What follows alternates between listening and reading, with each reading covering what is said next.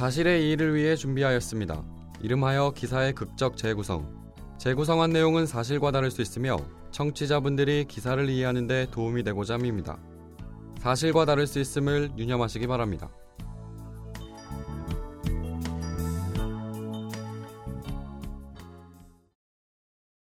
재판부는 1심에서의 무죄 판결과 달리 최 씨의 아내 박정숙에게 징역 1년 6월에 집행유예 3년을 선고한다.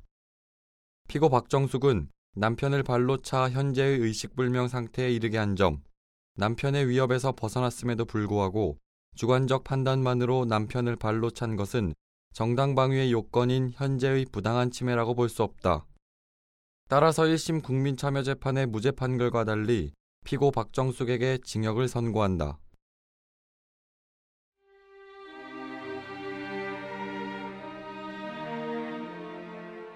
재판정의 판결 봉소리가 울렸다.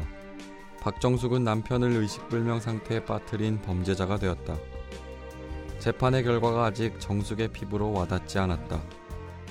1심 재판 때의 배심원 모습이 생각났다. 정숙의 발언과 변호사와 검사의 치열한 공방 끝에 배심원은 남편의 위협으로부터 벗어나고자 했던 정숙의 행동을 정당방위로 인정했고 재판부도 무죄를 선고했다. 그러나 뒤바뀐 2심 재판 판결로 굳어가는 변호사의 표정이 점차 정숙의 시야로 들어오기 시작했다. 남편은 7년 전부터 알코올 중독 치료를 받고 있었다. 이젠 달라지겠거니 새로운 남편의 모습을 기대했던 정숙이었지만 오래 가지 않았다. 남편은 치료를 받았지만 술은 끊지 못했다. 술 취한 남편의 잦은 구타로 정숙의 몸과 마음은 멍들어갔다. 7년의 시간은 온 집을 술냄새로 찌들게 만들었고 남편의 술주정이 친인척과 주변 사람의 눈살을 찌푸리게 하며 왕래가 끊기게 만들었으며 남편에게 맞은 멍을 남들이 보지 못하게 가려가며 병원에 가야 했다. 그 와중에도 정숙은 치매에 걸린 시어머니를 보살피고 모셨다. 정숙에게 7년은 견뎌야 하기 때문이란 이유보다는 그저 힘겨운 날들이 하루하루 쌓여 지나간 시간이었다. 그러던 2014년 4월 어느 날 정숙은 나갈 채비를 마쳤다.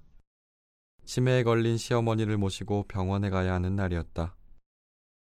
현관문을 나서려던 때 이상한 기운이 정숙의 뒤에서 느껴졌다.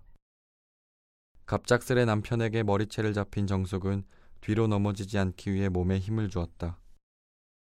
몸은 지탱했지만 이미 머리카락은 뽑혀 나갔다. 술 취한 남편은 끝까지 정숙의 머리채를 잡고 있었다. 치매에 걸린 시어머니는 현관에 우두커니 서서 술 취한 아들과 며느리를 바라왔다. 남편이 이어서 다른 행동을 할까 두려워진 정숙은 남편의 손을 뿌리치며 배를 발로 찼다. 남편이 뒤로 나자빠지며 머리를 거실 바닥에 부딪혔다.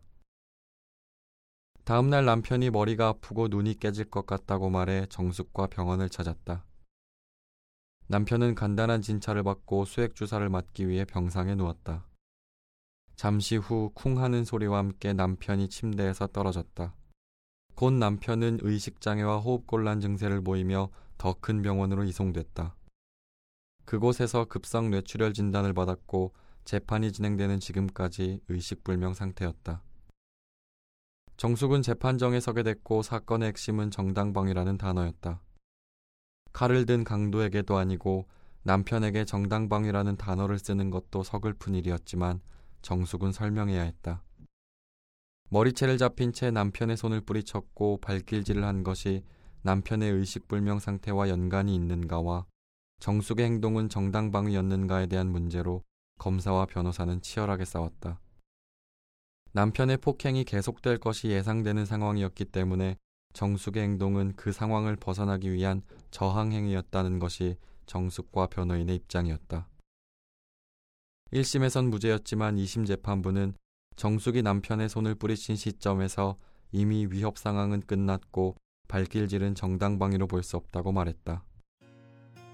습관처럼 맞을지도 모른다는 두려움에 행한 정숙의 발길질이 정당화되려면 남편에게 폭력을 당한 후 발길질을 했어야 한단 말인가.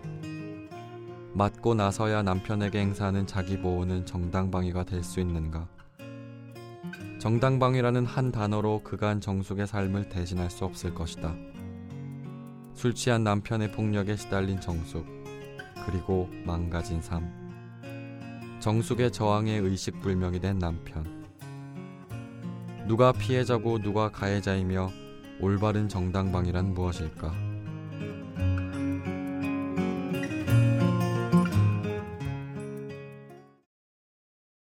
술 취한 남편에게 저항한 아내가 법원에서 실형을 선고받았습니다.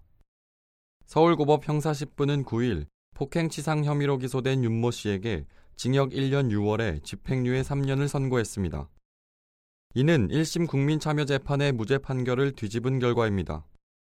지난 2014년 4월 남편 이모 씨는 술 취한 상태에서 치매에 걸린 어머니를 모시고 병원으로 가려는 윤 씨의 머리채를 잡았습니다. 윤 씨는 남편의 손을 뿌리치며 뒤돌아 배를 찾고 이 씨는 넘어져 방바닥에 머리를 부딪혔습니다. 다음날 이 씨가 머리가 아프다며 집 근처 병원에 갔고 수액 주사를 맞던 중 병상에서 떨어졌습니다. 곧 이 씨는 의식장애와 호흡곤란을 보이며 큰 병원으로 옮겨졌고 급성 뇌출혈 진단을 받아 의식불명 상태가 되었습니다. 1심 국민참여재판에서 배심원들은 남편 이 씨가 병상에서 떨어진 사고도 있었던 만큼 이 씨의 의식불명 상태의 책임을 모두 윤 씨에게 둘 수 없다고 봤습니다. 또 남편의 폭행이 계속될 것이라 예상되는 상황에서 손을 뿌리치고 발로 찬 행위가 윤 씨의 정당방위라고 봤습니다. 하지만 윤 씨가 1심에서 무죄 판결을 받은 것과 달리 2심 재판부의 생각은 달랐습니다. 2심 재판부는 사건 다음 날 남편이 머리가 아프다라고 한 것은 뇌출혈의 전형적인 증상이기 때문에 병상에서 떨어진 것은 크게 영향이 없다고 봤습니다. 또 윤 씨가 손을 뿌리친 시점에서 이미 위협이 사라졌다고 판단해 발로 찬 행위는 정당방위라고 볼 수 없다고 봤습니다. 결국 윤 씨는 징역 1년 6월에 집행유예 3년에 유죄를 선고받았습니다.